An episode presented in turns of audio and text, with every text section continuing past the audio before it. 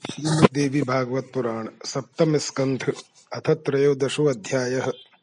राजर्षि विश्वामित्र का अपने आश्रम में आना और सत्यव्रत द्वारा किए गए उपकार को जानना। राजा जन्मेजय बोले, हे व्यास जी राजा त्रिशंकु के आदेश से सचिवों ने हरिश्चंद्र को राजा बना दिया।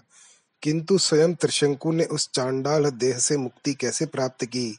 वे वन में कहीं मर गए अथवा गंगा तट पर जल में डूब गए अथवा गुरु वशिष्ठ ने कृपा करके उन्हें श्राप से मुक्त कर दिया। यह संपूर्ण वृत्तांत आप मेरे समक्ष कहिए। मैं राजा त्रिशंकु का चरित्र भली भांति सुनना चाहता हूँ। व्यास जी बोले, हे राजन, अपने पुत्र का राज्याभिषेक करके राजा त्रिशंकु का चित्त बहुत प्रसन्न हुआ, और वे वहीं जंगल में कल्याणकारिणी भगवती जगदम्बा का ध्यान करते हुए समय व्यतीत करने लगे। इस तरह कुछ समय बीतने के बाद कौशिक मुनि एकाग्र चित्त होकर तपस्या पूर्ण करके अपनी पत्नी तथा पुत्रों आदि को देखने के लिए अपने आश्रम में आए। वहाँ आकर अपने स्त्री पुत्र आदि को स्वस्थ देखकर वे परम हर्षित हुए। मेधावी ऋषि ने पूजा के लिए आगे स्थित अपनी भार्या से पूछा, हे सुनैने दुर्भिक्ष की स्थिति में तुमने समय कैसे व्यतीत किया? तुमने अन्न के बिना इन बालकों को किस उपाय से पाला, यह मुझे बताओ। हे सुंदरी, मैं तो तपस्या में संलग्न था, इसलिए नहीं आ सका। हे प्रिय, हे शोभने, बिना धन के तुमने क्या व्यवस्था की? यहाँ पर भीषण अकाल का समाचार सुनकर मैं अत्यधिक चिंतित था, किंतु यह सोचकर नहीं आया कि धनहीन मैं वहाँ जाकर करूँगा ही क्या। हे सुजगने वन में एक दिन मैं भी भूख से अत्यधिक विकल होकर चोर की भांति एक चांडाल के घर में प्रविष्ट हुआ। वहाँ चांडाल को सोया हुआ देखकर भूख से अत्यंत व्याकुल मैं रसोई घर खोजकर कुछ खाने के लिए उसमें पहुँच गया।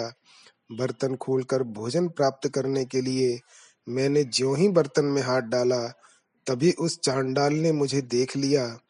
उसने आदर पूर्वक मुझसे पूछा, आप कौन हैं?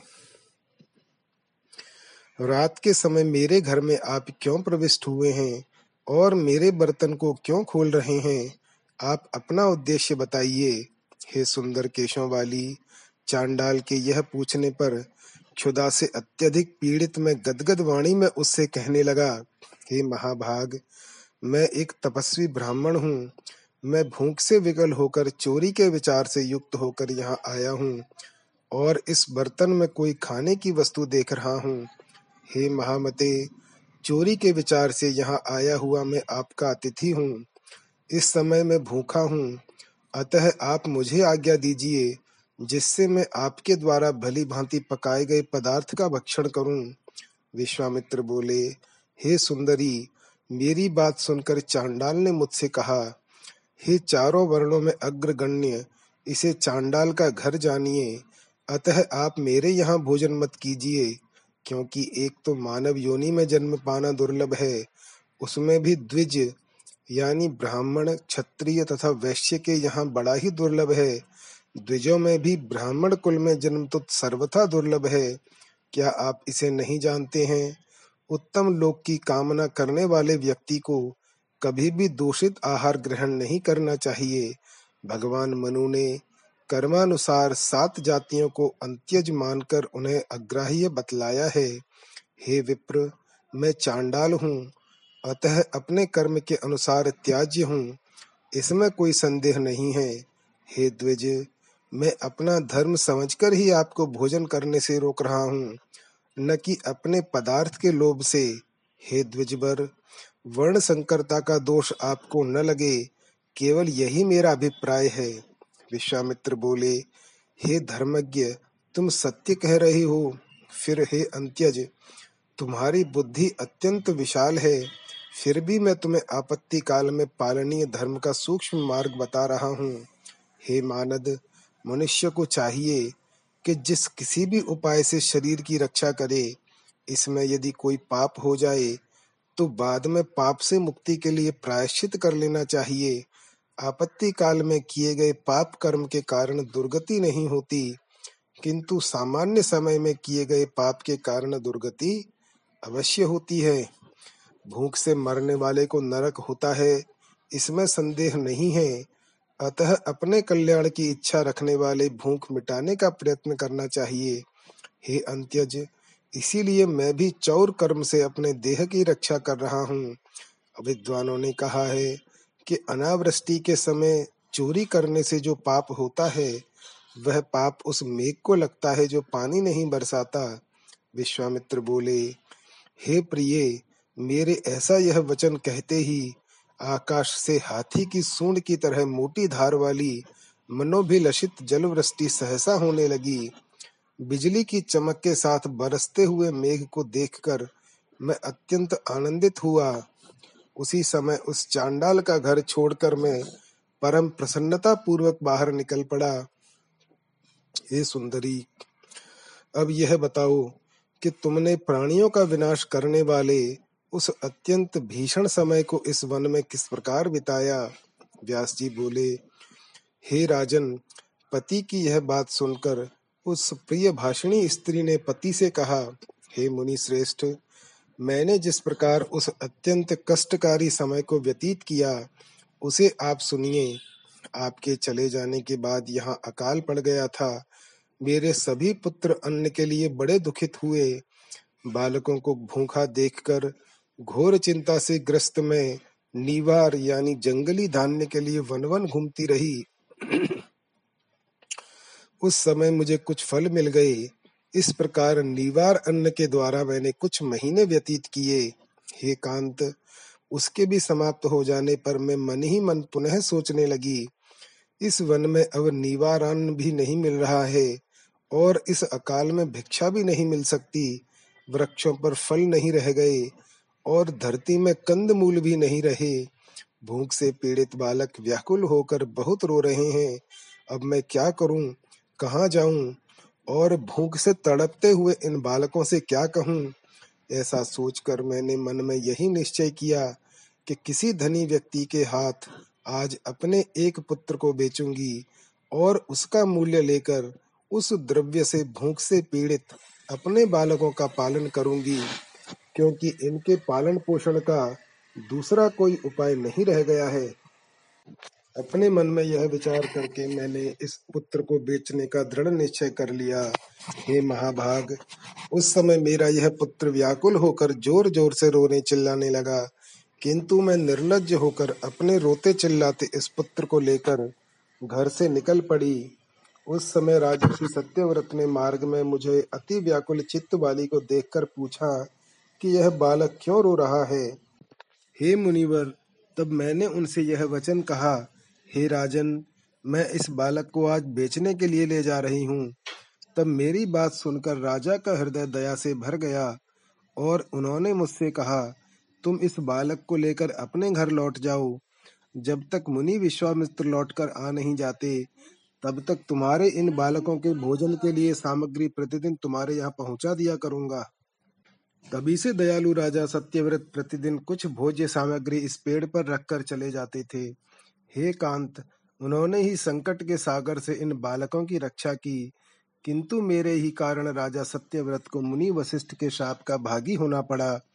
किसी दिन राजा सत्यव्रत जंगल में कोई सामग्री नहीं पा सके। तब उन्होंने वशिष्ठ जी की दूध देने वाली गाय मार डाली। इससे मुनि वशिष्ठ उन पर बहुत कुपित हुए। कुपित महात्मा वशिष्ठ ने राजा का नाम त्रिशंकु रख दिया। और गोवध करने के कारण राजा को चांडाल बना दिया। हे कौशिक, उनके इसी कष्ट से मैं अत्यंत दुखित हूँ, क्योंकि मेरे ही कारण वे राजकुमार सत्यव्रत चांडाल हो गए हैं। इसलिए अब आपको जिस किसी भी उपाय से यहाँ तक कि अपनी उग्र तपस्या के प्रभाव से राजा की रक्षा अवश्य करनी चाहिए। व्यास जी बोले, हे शत्रु का दमन करने वाले राजा जन्मे जय अपनी पत्नी की यह बात सुनकर मुनि श्रेष्ठ विश्वामित्र उस दुखित स्त्री को सांत्वना देते हुए कहने लगे, विश्वामित्र बोले, हे कमल नयने, जिन्होंने तुम्हारा उपकार किया है और घोर वन में तुम्हारी रक्षा की है, उन राजा सत्यव्रत को मैं शाप मुक्त अवश्य करूँगा। वह अपनी योग्य विद्या तथा तपस्या के प्रभाव से उनका दुख दूर कर दूँगा। परम तत्व वेत्ता विश्वामित्र जी अपनी भार्या को इस तरह आश्वस्त करके सोचने लगे कि राजा सत्यव्रत का दुख किस प्रकार दूर हो सकता है, तब भली भांति विचार करके मुनि विश्वामित्र उस स्थान पर गए, जहाँ राजा सत्यव्रत त्रिशंकु दीन अवस्था को प्राप्त होकर चांडाल के रूप में एक कुटिया में रह रहे थे। मुनि को आते देखकर राजा त्रिशंकु विस्मय में पड़ गए वे तत्काल मुनि के चरणों पर दंड की भांति गिर पड़े।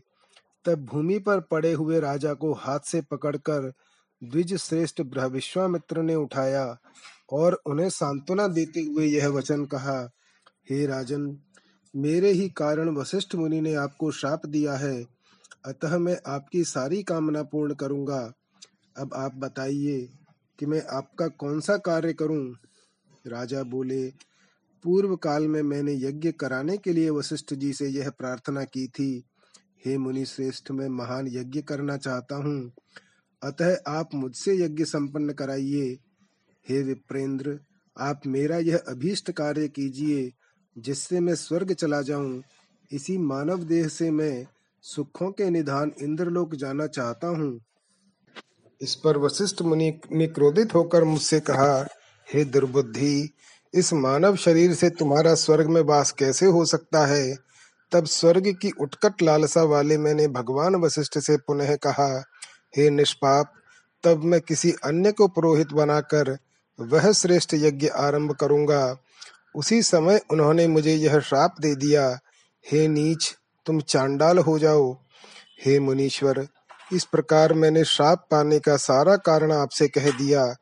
अब एकमात्र आप ही मेरा दुख दूर करने में समर्थ हैं। कष्ट की पीड़ा से व्यथित राजा त्रिशंकु इतना कहकर चुप हो गए और विश्वामित्र जी भी उनके शाप को दूर करने का उपाय सोचने लगे। इति श्रीमद्देवी भागवते महापुराणे अष्टादशसहस्रयां संहितायां सप्तम स्कंदे त्रिशंकु शापोद्धाराय विश्वामित्र सांत्वन वर्णनम नाम त्रयोदशो अध्यायः। अथ चतुर्दशो अध्यायः विश्वामित्र का सत्यव्रत यानी त्रिशंकु को सशरीर स्वर्ग भेजना, वरुण देव की आराधना से राजा हरिश्चंद्र को पुत्र की प्राप्ति। व्यास जी बोले, हे राजन, महातपस्वी गाधी पुत्र विश्वामित्र ने यज्ञानुष्ठान का विचार करके यज्ञ संबंधी सामग्रियाँ जुटाकर सभी मुनियों को निमंत्रित किया। तत्पश्चात विश्वामित्र के द्वारा निमंत्रित किए गए मुनिगण उस यज्ञ के बारे में जानकर भी वहाँ नहीं आए, क्योंकि वशिष्ठ जी ने उन सबको आने से मना कर दिया था। यह जानकर गाधी पुत्र विश्वामित्र खिन्न मनस्क तथा अति दुखित हुए और उस आश्रम में आए जहाँ राजा त्रिशंकु विराजमान थे। कुपित विश्वामित्र ने उन त्रिशंकु से कहा, हे नृप श्रेष्ठ वशिष्ठ जी के मना कर देने के कारण सभी ब्राह्मण तो यज्ञ में नहीं आए, किंतु हे महाराज मेरे तप का वह प्रभाव देखिए, जिससे मैं आपको अभी सुरलोक पहुंचाता हूँ और आपकी अभिलाषा पूरी करता हूँ। यह कहकर मुनि श्रेष्ठ विश्वामित्र ने हाथ में जल लेकर गायत्री जब से अर्जित अपना समस्त पुण्य उन्हें दे दिया। राजा को अपना पुण्य देकर विश्वामित्र ने उन पृथ्वीपति से कहा, हे राजर्षे, अब आप अपने अभीष्ट स्वर्ग लोक को जाइए। हे राजेंद्र, बहुत दिनों से मेरे द्वारा अर्जित किए गए पुण्य से अब आप प्रसन्नता पूर्वक इंद्रलोक जाएँ और वहाँ देवलोक में आपका कल्याण हो। व्यास जी बोले, हे राजन, विप्रेंद्र विश्वामित्र के इतना कहते ही राजा त्रिशंकु मुनि के तपोबल से बड़े वेग से उड़ने वाले पक्षी की भांति तुरंत ऊपर की ओर उड़े। आकाश में उड़कर जब राजा त्रिशंकु इंद्रपुरी पहुँचे तब सभी देवताओं ने देखा कि चांडाल वेशधारी कोई क्रूर व्यक्ति चला आ रहा है। तत्पश्चात उन लोगों ने इंद्र से पूछा कि चांडाल के समान आकृति वाला तथा दुर्दर्श यह कौन व्यक्ति देवता की भांति आकाश मार्ग से बड़े वेग से चला जा रहा है? तब इंद्र ने सहसा उठकर उस अधम पुरुष की ओर देखा। उसे त्रिशंकु के रूप में पहचान कर तत्काल डांटते हुए इंद्र कहने लगे हे चांडाल, घृणित कर्म वाले तुम देवलोक में कहा चले आ रहे हो? तुम अभी पृथ्वी लोक लौट जाओ, क्योंकि तुम्हारे लिए यहाँ निवास करना सर्वथा उचित नहीं है। व्यास जी बोले, हे शत्रुओं का दमन करने वाले जन्मे जय, इंद्र के ऐसा कहते ही त्रिशंकु स्वर्ग से वैसे ही नीचे गिरने लगे, जैसे पुण्य के क्षीण हो जाने पर देवताओं का स्वर्ग से पतन हो जाता है। तब राजा त्रिशंकु वहीं से बार बार चिल्लाने लगे, हे विश्वामित्र हे विश्वामित्र, मैं स्वर्ग से च्युत होकर बड़े वेग से नीचे की ओर गिर रहा हूँ। अतः आप मुझे कष्ट पीड़ित की रक्षा कीजिए। हे राजन, गिरते हुए त्रिशंकु का करुण क्रंदन सुनकर तथा उन्हें नीचे की ओर गिरते देखकर विश्वामित्र ने कहा, वहीं रुक जाइए। हे राजन यद्यपि त्रिशंकु देवलोक से च्युत हो चुके थे, तथापि मुनि विश्वामित्र के ऐसा कहते ही उनके तपोबल के प्रभाव से वे त्रिशंकु वहीं पर आकाश में ही स्थित हो गए। तत्पश्चात विश्वामित्र ने नई सृष्टि की रचना द्वारा दूसरा स्वर्गलोक बनाने के लिए जल का स्पर्श करके एक दीर्घकालीन यज्ञ आरंभ किया। उनके उस प्रकार के प्रयत्न को जानकर इंद्र गाधी पुत्र मुनि विश्वामित्र के पास तुरंत आ पहुँचे। इंद्र बोले, हे ब्राह्मण, आप यह क्या कर रहे हैं? हे साधु, आप कुपित क्यों हैं? हे मुनि श्रेष्ठ, आप दूसरी सृष्टि मत कीजिए और बताइए कि मैं आपका कौन सा कार्य करूँ? विश्वामित्र बोले, हे विभो, आपके लोक से च्युत होकर अत्यंत दुख में पड़े हुए राजा त्रिशंकु को आप प्रेम पूर्वक अपने निवास स्थान, यानी स्वर्गलोक में ले जाइए। व्यास जी बोले, हे राजन, विश्वामित्र का वह निश्चय जानकर इंद्र को बहुत भय हुआ। उन्होंने मुनि का उग्र तपोबल समझकर कहा, ठीक है। तत्पश्चात राजा को दिव्य शरीर वाला बनाकर तथा उन्हें एक उत्तम विमान पर बैठाकर इंद्र ने विश्वामित्र से आज्ञा लेकर अपनी पुरी के लिए प्रस्थान किया। राजा त्रिशंकु सहित इंद्र के स्वर्ग चले जाने के उपरांत विश्वामित्र सुखी होकर अपने आश्रम में निश्चिंत होकर रहने लगे। इधर राजा हरिश्चंद्र मुनि विश्वामित्र के द्वारा किए गए अपने पिता के स्वर्ग गमन संबंधी उपकार को सुनकर अत्यंत हर्षित हुए और राज्य शासन करने लगे।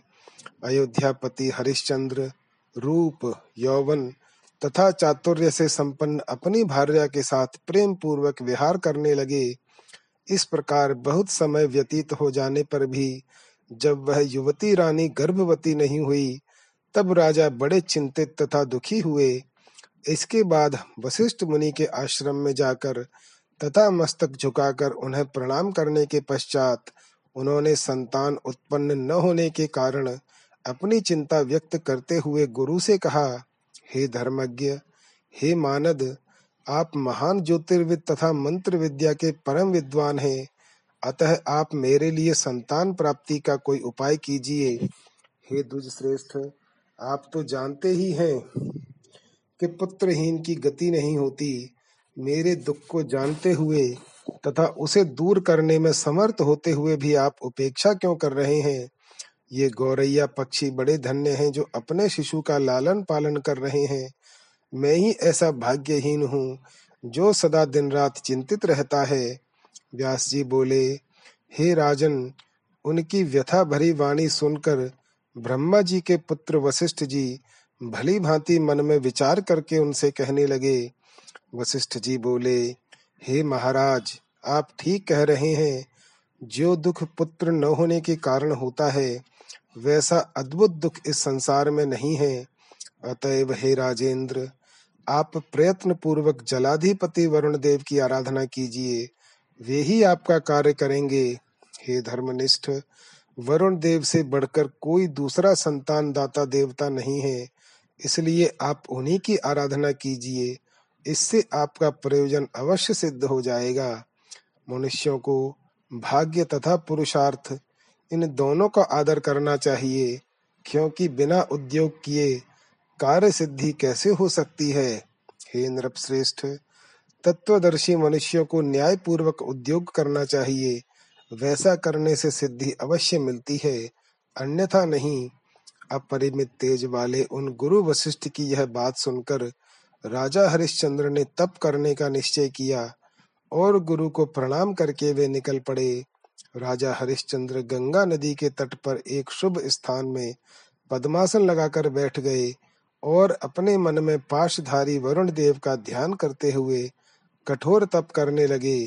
हे महाराज, इस प्रकार का तप करने वाले उन राजा हरिश्चंद्र पर कृपा करके प्रसन्न मुख कमल वाले वरुण देव उनके सम्मुख प्रकट हो गए। जलाधिपति वरुण देव ने हरिश्चंद्र से यह वचन कहा, हे धर्मज्ञ आपके तप से मैं प्रसन्न हूँ। आप मुझसे वर मांगिए। राजा बोले, हे देवेश, मैं संतानहीन हूँ। अतः आप मुझे सुखदायक पुत्र दीजिए। मैंने देवरण ऋषि ऋण और पितृण इन तीनों ऋणों से मुक्त होने के लिए यह तपरूप उद्यम किया है। तब दुखित राजा का यह प्रगल्भ वचन सुनकर वरुण देव अपने सम्मुख स्थित राजा हरिश्चंद्र से मुस्कुराते हुए कहने लगे, वरुण बोले, हे राजन, यदि आपको मनोवांछित गुणवान पुत्र उत्पन्न हो, तब मनोरथ पूरा हो जाने के पश्चात आप मेरा कौन सा प्रिय कार्य करेंगे? हे राजन, यदि आप शंका रहित भाव से उस पुत्र को बलि पशु बनाकर मेरा यज्ञ करें तो मैं आपको वर प्रदान करूँगा। राजा बोले, हे देव मैं संतानहीन न रहूँ, हे जलाधिप, मैं उस पुत्र को बड़े पशु बनाकर आपका यज्ञ करूँगा।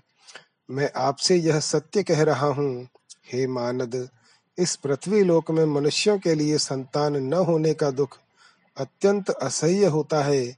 अतः आप मुझे कल्याणकारी तथा मेरी शोकाग्नि को शांत करने वाला पुत्र प्रदान कीजिए। वरुण बोले, राजन आपको अपनी कामना के अनुकूल पुत्र प्राप्त होगा। अब आप घर लौट जाइए। किंतु अभी मेरे सामने आपने जो वचन कहा है, उसे सत्य कीजिएगा। व्यास जी बोले, वरुण देव के ऐसा कहने पर राजा हरिश्चंद्र घर चले गए और वरदान संबंधी सारा वृत्तांत अपनी रानी से कहा। उनकी एक सौ परम सुंदर रानियाँ थीं। उनमें से कल्याणी तथा पतिव्रता शैव्या ही उनकी प्रधान धर्म पत्नी तथा पटरानी थी। कुछ समय बीतने पर सुंदरी शैव्या ने गर्भ धारण किया। तब उनकी गर्भकालीन अभिलाषा को सुनकर राजा परम प्रसन्न हुए। उस समय राजा ने विधि पूर्वक पुंसवंश आदि सभी संस्कार संपन्न कराए। दसवां महीना पूरा होने पर रानी ने नक्षत्र तथा ग्रह के उत्तम प्रभाव से युक्त शुभ दिन में देवपुत्र के समान कांतिमान पुत्र को जन्म दिया। पुत्र के जन्म लेने पर राजा ने ब्राह्मणों के साथ जाकर स्नान करके सर्वप्रथम बालक का जात कर्म संस्कार किया और बहुत दान दिया। पुत्र का जन्म होने से राजा को परम प्रसन्नता हुई। उस समय उन्होंने धन धान्य से युक्त होकर परम उदारता पूर्वक अनेक प्रकार के विशिष्ट दान दिए। और गीत वाद्यों के साथ मनोत्सव महोत्सव मनाया। इति श्रीमद्देवी भागवते महापुराणे अष्टादश सहस्रयाम संहितायाम सप्तम स्कंधे वरुण कृपया शैव्यायां पुत्रोत्पत्ति वर्णनम नाम चतुर्दशो अध्याय। अथ पंचदशो अध्याय। प्रतिज्ञा पूर्ण न करने से वरुण का क्रुद्ध होना और राजा हरिश्चंद्र को जलोदर ग्रस्त होने का शाप देना। व्यासी बोले, राजा जन्मे जय। राजा हरिश्चंद्र के घर में पुत्र का जन्मोत्सव मनाया जा रहा था। उसी समय सुंदर ब्राह्मण का वेश धारण करके वरुण देव वहाँ आ पहुँचे। आपका कल्याण हो। ऐसा कहकर उन्होंने राजा हरिश्चंद्र से कहा, हे राजन, मैं वरुण देव हूँ। मेरी बात सुनिए। हे नृप, आपको पुत्र हो गया है। इसलिए अब इसके द्वारा मेरा यज्ञ कीजिए। हे राजन, मेरे वरदान से अब आपकी संतानहीनता का दोष समाप्त हो चुका है। अतः आपने जो बात पहले कही है, उसे सत्य कीजिए। वरुण देव की बात सुनकर राजा चिंतित हो उठे कि कमल के समान मुख वाले इस नवजात पुत्र का वध कैसे करूँ, अर्थात इसे बलि पशु बनाकर यज्ञ कैसे करूँ। किंतु स्वयं लोकपाल तथा पराक्रमी वरुण देव विप्रवेश में आए हुए हैं। अपने कल्याण की इच्छा रखने वाले व्यक्ति को देवताओं का अनादर कभी नहीं करना चाहिए।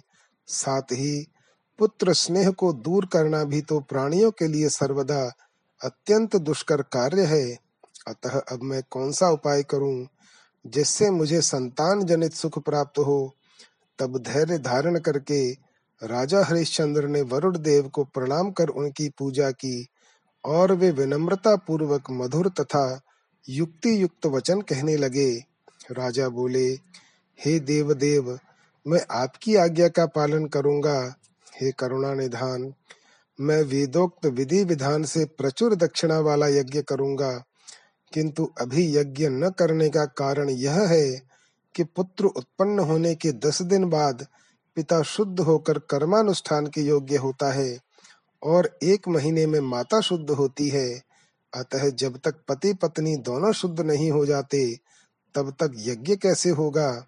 वरुण देव आप तो सर्वज्ञ हैं और सनातन धर्म को भली भांति जानते हैं। हे वारिश, आप मुझ पर दया कीजिए। हे परमेश्वर, मुझे क्षमा कीजिए। व्यासी बोले, हे राजन, राजा हरिश्चंद्र के यह कहने पर वरुण देव ने उनसे कहा, हे पृथ्वी पते आपका कल्याण हो, अब मैं जा रहा हूँ और आप अपने कार्य संपन्न करें। नृप श्रेष्ठ अब मैं एक मास के अंत में आऊँगा, तब आप अपने पुत्र का जात कर्म नामकरण आदि संस्कार करने के पश्चात ही भली भांति मेरा यज्ञ कीजिएगा। जलाधिपति वरुण देव मधुर वाणी में राजा हरिश्चंद्र से ऐसा कहकर जब चले गए तो वे अत्यंत प्रसन्न हुए। वरुण देव के चले जाने पर राजा ने वेदज्ञ ब्राह्मणों को घट जैसे बड़े बड़े थन वाली तथा स्वर्णाभूषणों से अलंकृत करोड़ों गायों और तिल के पर्वतों का दान किया। अपने पुत्र का मुख देखकर राजा हरिश्चंद्र परम आनंदित हुए और उन्होंने विधि पूर्वक उसका नाम रोहित रखा।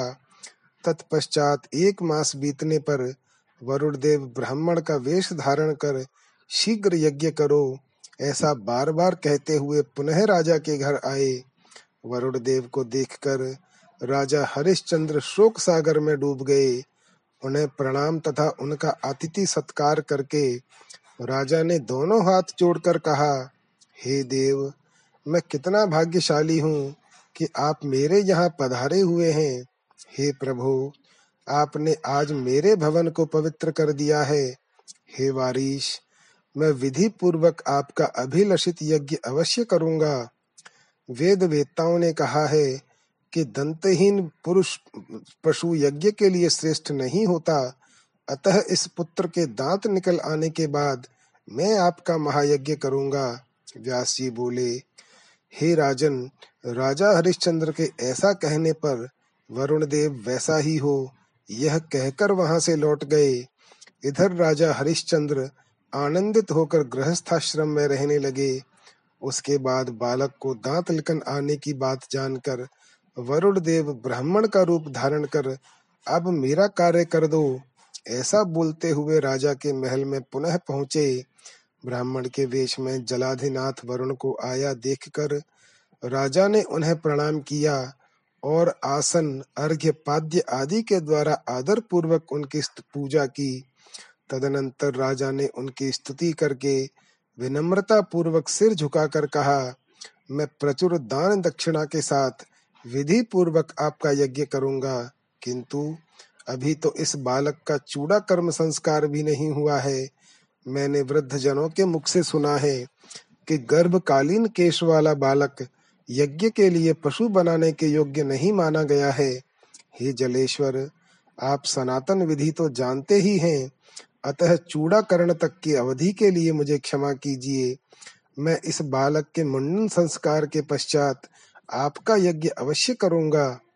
तब राजा का यह वचन सुनकर वरुण देव ने उनसे कहा, हे राजन आप बार बार यही कहते हुए मुझे धोखा दे रहे हैं। हे राजन, इस समय आपके पास यज्ञ की संपूर्ण सामग्री तो विद्यमान है, किंतु पुत्र स्नेह में बंधे होने के कारण आप मुझे इस बार भी धोखा दे रहे हैं।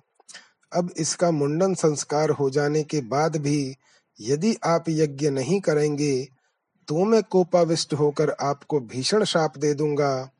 हे राजेंद्र, हे मानद आज तो मैं आपकी बात मानकर चला जा रहा हूँ।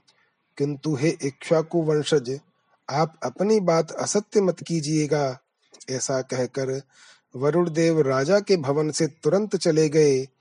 तब राजा हरिश्चंद्र भी अत्यंत प्रसन्न होकर अपने राजमहल में आनंद करने लगे। इसके बाद जब चूड़ाकरण के समय महान उत्सव मनाया जा रहा था, उसी समय वरुण देव शीघ्रता पूर्वक राजा के महल में पुनः आ पहुँचे।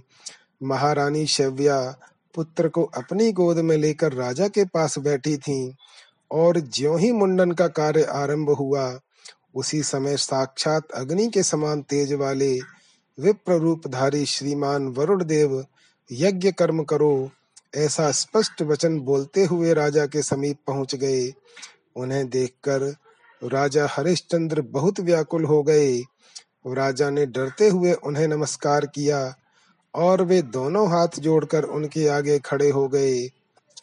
तत्पश्चात वरुण देव की विधि पूर्वक पूजा करके विनयशील राजा हरिश्चंद्र ने उनसे कहा, हे स्वामिन, मैं आज ही विधि पूर्वक आपका यज्ञ कार्य करूँगा। किंतु हे विभो, इस संबंध में मुझे आपसे कुछ कहना है। आप एकाग्र चित्त होकर उसे सुने। हे स्वामिन, मैं आपके समक्ष उसे अब कह रहा हूँ, यदि आप उचित समझें तो स्वीकार कर लें।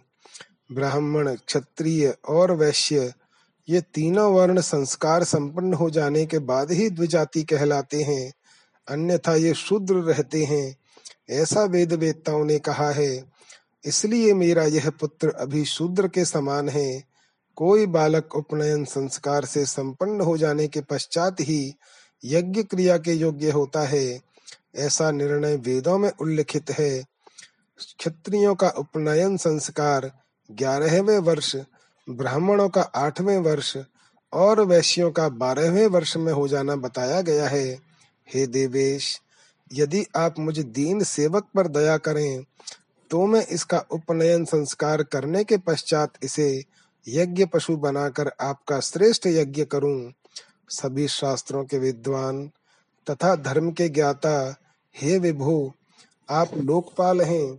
यदि आप मेरी बात सत्य मानते हो तो अपने भवन को लौट जाइए। व्यास बोले, उनकी यह बात सुनकर दयालु वरुण देव ठीक है। ऐसा कहकर वहाँ से तुरंत चले गए और राजा प्रसन्न मुख मंडल वाले हो गए। वरुण देव के चले जाने पर राजा हरिश्चंद्र परम आनंदित हुए। इस प्रकार पुत्र सुख प्राप्त करके राजा को अपार हर्ष प्राप्त हुआ। तदनंतर राजा हरिश्चंद्र अपने राज कार्य में तत्पर हो गए। इस प्रकार समय बीतने के साथ ही उनका पुत्र दस वर्ष का हो गया। तब राजा ने श्रेष्ठ ब्राह्मण तथा सचिवों की सम्मति के अनुसार अपने विभव के अनुरूप राजकुमार के उपनयन संस्कार की सामग्री एकत्र की। पुत्र का ग्यारहवा वर्ष लगते ही राजा ने व्रत बंध के विधान के अनुसार विधिवत कार्य आरंभ किया। किंतु उनके मन में चिंता के कारण बड़ी उद्विग्नता थी। जब राजकुमार का यज्ञोपवीत हो गया तथा इससे संबंधित अन्य कार्य हो रहे थे, उसी समय वरुण देव ब्राह्मण का वेश धारण करके वहाँ आ पहुँचे। उन्हें देखते ही राजा हरिश्चंद्र तुरंत प्रणाम कर उनके सामने खड़े हो गए और दोनों हाथ जोड़कर प्रसन्नता पूर्वक सुर श्रेष्ठ वरुण देव से बोले, हे देव, अब यज्ञोपवीत हो जाने के बाद मेरा पुत्र यज्ञ पशु के योग्य हो गया है और अब आपकी कृपा से मेरा निस्संतान रहने से होने वाली लोक निंदा से उत्पन्न शोक भी दूर हो चुका है। अब मैं चाहता हूँ कि प्रचुर दक्षिणा वाला आपका श्रेष्ठ यज्ञ उपयुक्त अवसर पर कर डालूं। हे धर्मज्ञ, आज मैं आपसे सत्य बात कह रहा हूँ। उसे सुन लीजिए। इस बालक के समावर्तन संस्कार के पश्चात मैं आपका अभिलषित यज्ञ करूँगा। मेरे ऊपर दया करके आप तब तक के लिए मुझे क्षमा करें। वरुण बोले, हे राजन, हे महामते, अत्यधिक पुत्र प्रेम में बंधे होने के कारण आप बार बार कोई न कोई युक्ति संगत बुद्धि का प्रयोग करके मुझे धोखा देते चले आ रहे हैं। हे महाराज, आपकी बात मानकर आज तो मैं बिना कुछ कहे चला जा रहा हूँ, किंतु समावर्तन कर्म के समय पुनः आऊँगा। हे राजा जन्मे जय राजा हरिश्चंद्र से यह कहकर तथा उनसे विदा लेकर वरुणदेव चले गए और राजा हर्षित होकर आगे का काम करने लगे। परम प्रतिभा संपन्न राजकुमार, रोहित बार बार वरुण देव को आते देखकर और यज्ञ संबंधी प्रतिज्ञा जानकर चिंतित हो उठे। उन्होंने राजा के शोक का कारण इधर उधर लोगों से पूछा, हे आयुष्मान जन्मे जय वरुण देव के यज्ञ में होने वाले अपने वध की बात जानकर राजकुमार ने भाग जाने का निश्चय किया। तदनंतर मंत्री कुमारों से परामर्श करने के बाद दृढ़ निश्चय करके उस नगर से निकलकर वे वन की ओर चल पड़े। पुत्र के चले जाने पर राजा बहुत दुखी हुए और उन्होंने राजकुमार को खोजने के उद्देश्य से अपने दूतों को भेजा। इस प्रकार कुछ समय बीतने के पश्चात वे वरुण देव शोक संतप्त राजा से, मेरा यज्ञ करो, ऐसा बोलते हुए उनके घर पहुँचे। राजा ने उन्हें प्रणाम करके कहा, हे देव देव अब मैं क्या करूँ? भय से व्याकुल होकर मेरा पुत्र न जाने कहाँ चला गया है। हे वरुण देव मैंने अपने दूतों से पर्वत की कंदराओं तथा मुनियों के आश्रमों में उसे सर्वत्र खोजवाया, किंतु वह कहीं नहीं मिला। हे महाराज, पुत्र के चले जाने पर अब आप ही बताइए कि मैं क्या करूँ? हे सर्वज्ञ इसमें मेरा कोई दोष नहीं है। इसमें हर प्रकार से भाग्य का ही दोष है। व्यास जी बोले, हे जन्मे जय राजा की यह बात सुनकर वरुण देव अत्यंत कुपित हुए। राजा के द्वारा बार बार धोखा दिए जाने के कारण उन्होंने क्रोध पूर्वक श्राप दे दिया। हे राजन, आपने तरह तरह की बातों से मुझे सदा धोखा दिया है। इसलिए अत्यंत भयंकर जलोदर रोग आपको पीड़ित करे। व्यास बोले, हे राजन, तब वरुण देव के कुपित होकर इस प्रकार का शाप देने से राजा हरिश्चंद्र कष्टदायक जलोदर रोग से ग्रस्त हो गए। इस प्रकार राजा को श्राप देकर पाश धारण करने वाले वरुण देव अपने लोक को चले गए और राजा हरिश्चंद्र उस महाव्याधि से ग्रस्त होकर महान कष्ट में पड़ गए। इति श्रीमद्देवी भागवते महापुराणे अष्टादश सहस्रयाम संगीतायाम सप्तम स्कंदे हरिश्चंद्रस्य जलोदर व्याधि प्राप्ति वर्णनम नाम पंचदशो अध्याय अथ षोडशो अध्याय राजा हरिश्चंद्र का शनुष्यप को स्तंभ में बांधकर यज्ञ प्रारंभ करना। व्यास जी बोले, हे राजन वरुण देव के चले जाने पर राजा हरिश्चंद्र जलोदर रोग से अत्यंत पीड़ित हुए।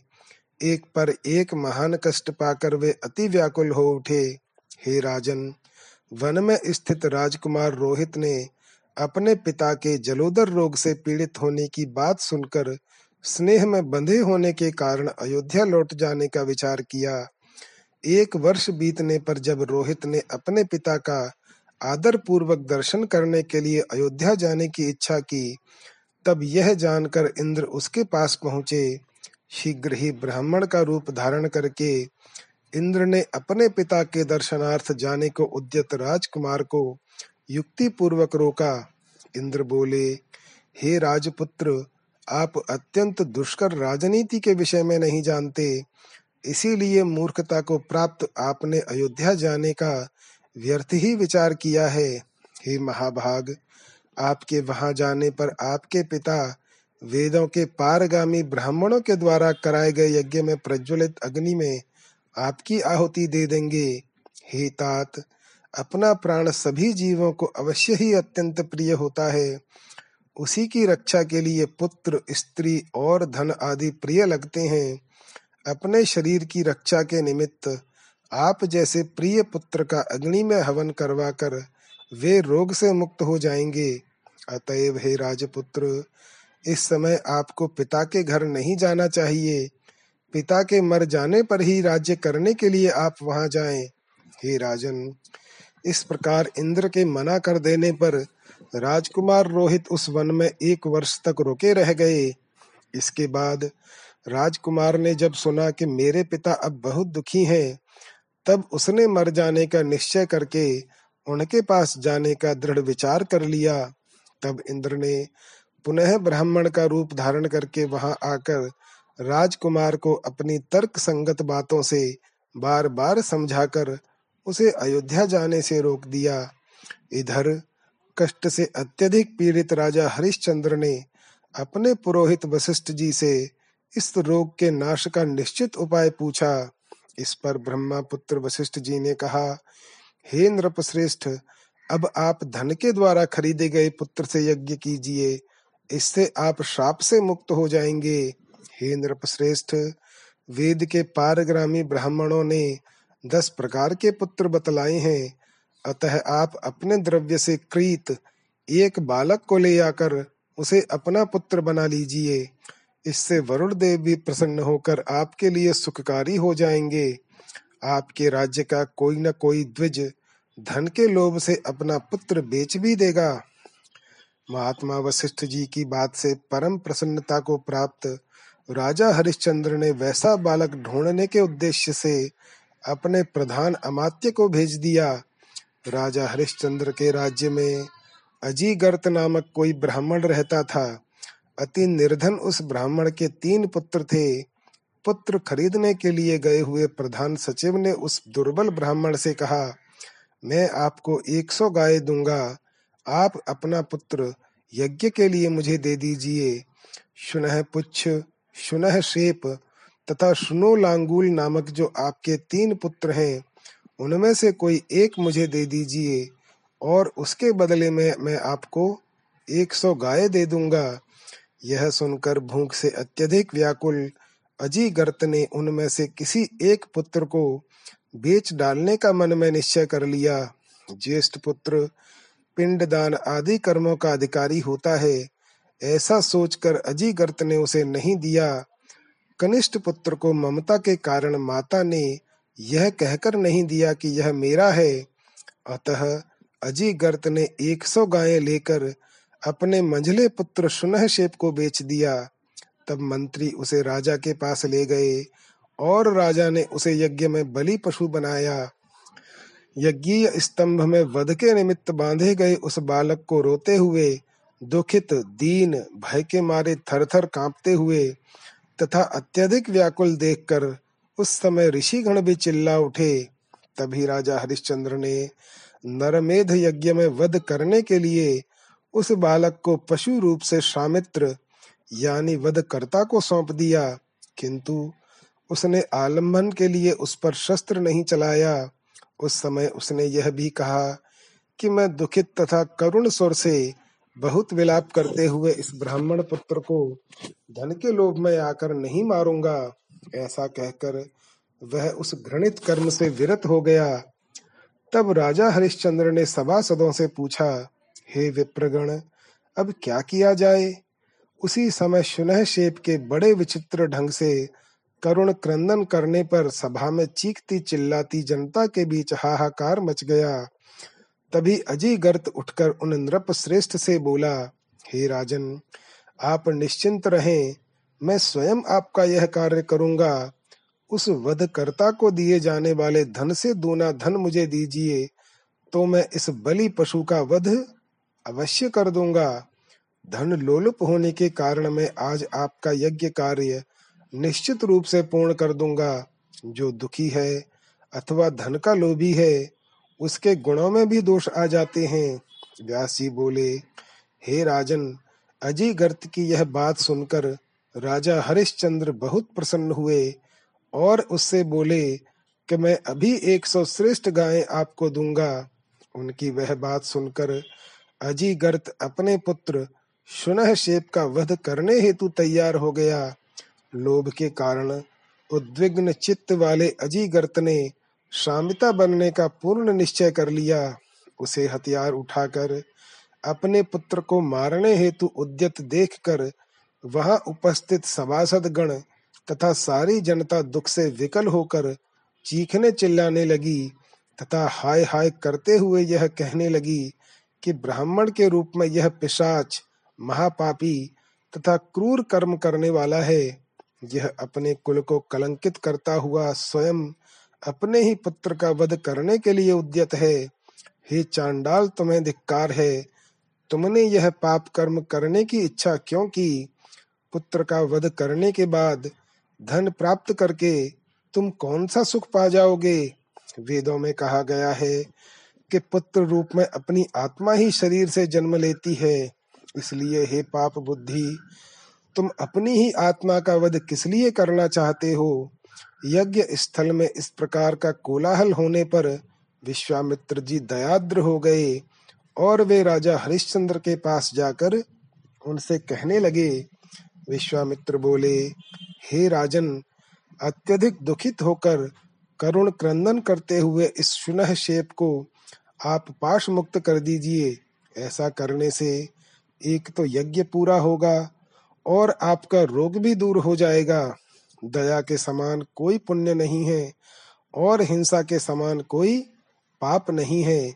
यज्ञों में हिंसा करने का जो विधिवाद बना, उसका उद्देश्य जिव्वा लोलुपों के जिव्वा स्वाद की पूर्ति के माध्यम से उनमें यज्ञ करने की प्रवृत्ति बढ़ाना है।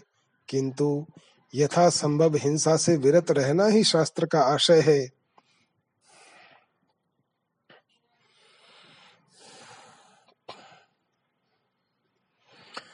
लोके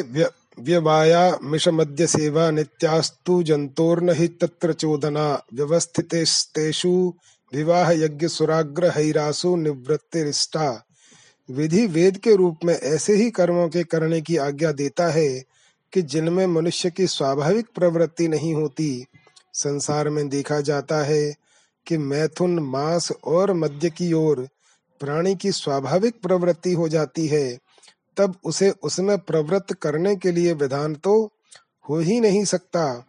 ऐसी स्थिति में विवाह यज्ञ और सौमित्रा मणि यज्ञ के द्वारा ही जो उनके सेवन की व्यवस्था दी गई है, उसका अर्थ है लोगों की उच्छृंखल प्रवृत्ति का नियंत्रण, उनका मर्यादा में स्थापन, वास्तव में उनकी ओर से लोगों को हटाना ही श्रुति का अभीष्ट है।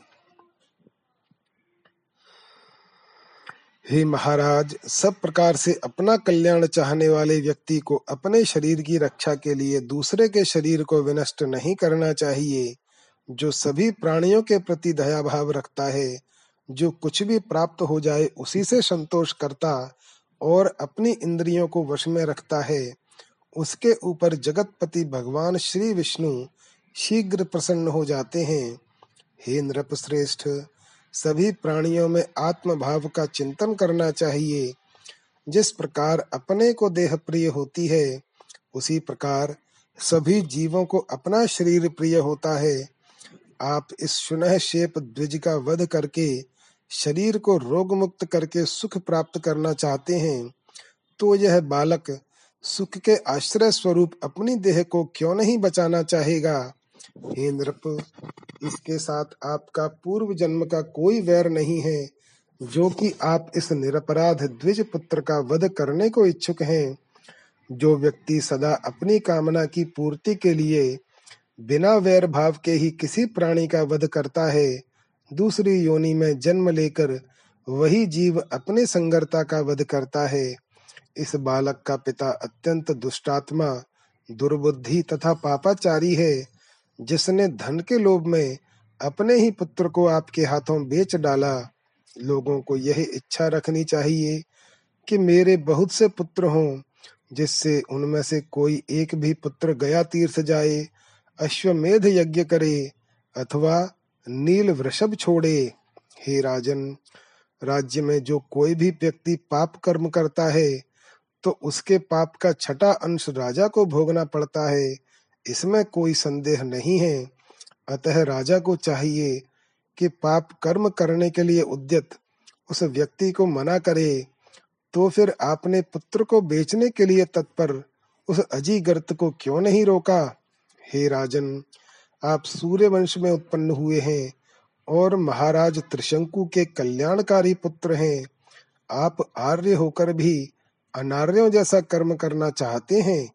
हे राजन मेरी बात मानकर मुनि पुत्र सुनह शेप को बंधन मुक्त कर देने से आपका देह अवश्य ही रोग मुक्त हो जाएगा। महर्षि वशिष्ठ के शाप के कारण आपके पिता चांडाल हो गए थे। तब मैंने उसी देह से उन्हें स्वर्ग लोक पहुँचा दिया था। हे राजन, उसी उपकार को समझकर आप मेरी बात मान लीजिए और अत्यधिक विलाप करते हुए इस दीन तथा भयाकुल बालक को मुक्त कर दीजिए। हे राजन, आपके इस राजसूय यज्ञ में मैं आपसे मात्र इसकी प्राण रक्षा की याचना कर रहा हूँ। क्या आप प्रार्थना भंग से होने वाले दोष के विषय में नहीं जानते? हे नृप श्रेष्ठ, इस राजसूय यज्ञ में प्रार्थी को उसकी कामना के अनुकूल वस्तु दी जानी चाहिए। यदि आप ऐसा नहीं करेंगे तो आपको पाप ही लगेगा। इसमें संदेह नहीं है व्यास जी बोले। हे राजा जन्मेजय, विश्वामित्र की यह बात सुनकर राजाओं में श्रेष्ठ हरिश्चंद्र ने मुनिवर विश्वामित्र से कहा गाधी पुत्र मुने, मैं जलोदर रोग से बहुत पीड़ित हूँ, इसलिए इस बालक को नहीं छोड़ सकता। हे कौशिक, इसके अतिरिक्त आप दूसरी वस्तु मांग लीजिए। और मेरे इस कार्य में किसी तरह की बाधा उत्पन्न मत कीजिए। राजा हरिश्चंद्र की यह बात सुनकर दुखित ब्राह्मण पुत्र सुनह शेप को देखकर मुनि विश्वामित्र अत्यंत कुपित हो उठे। इति श्रीमद्देवी भागवते महापुराणे अष्टादशसहस्रयां संहितायां सप्तम स्कन्धे यज्ञपशुभूतस्य ब्राह्मणपुत्रस्य वधकरणाय विश्वामित्र निषेध वर्णनम नाम षोडशो अध्याय जय श्री राम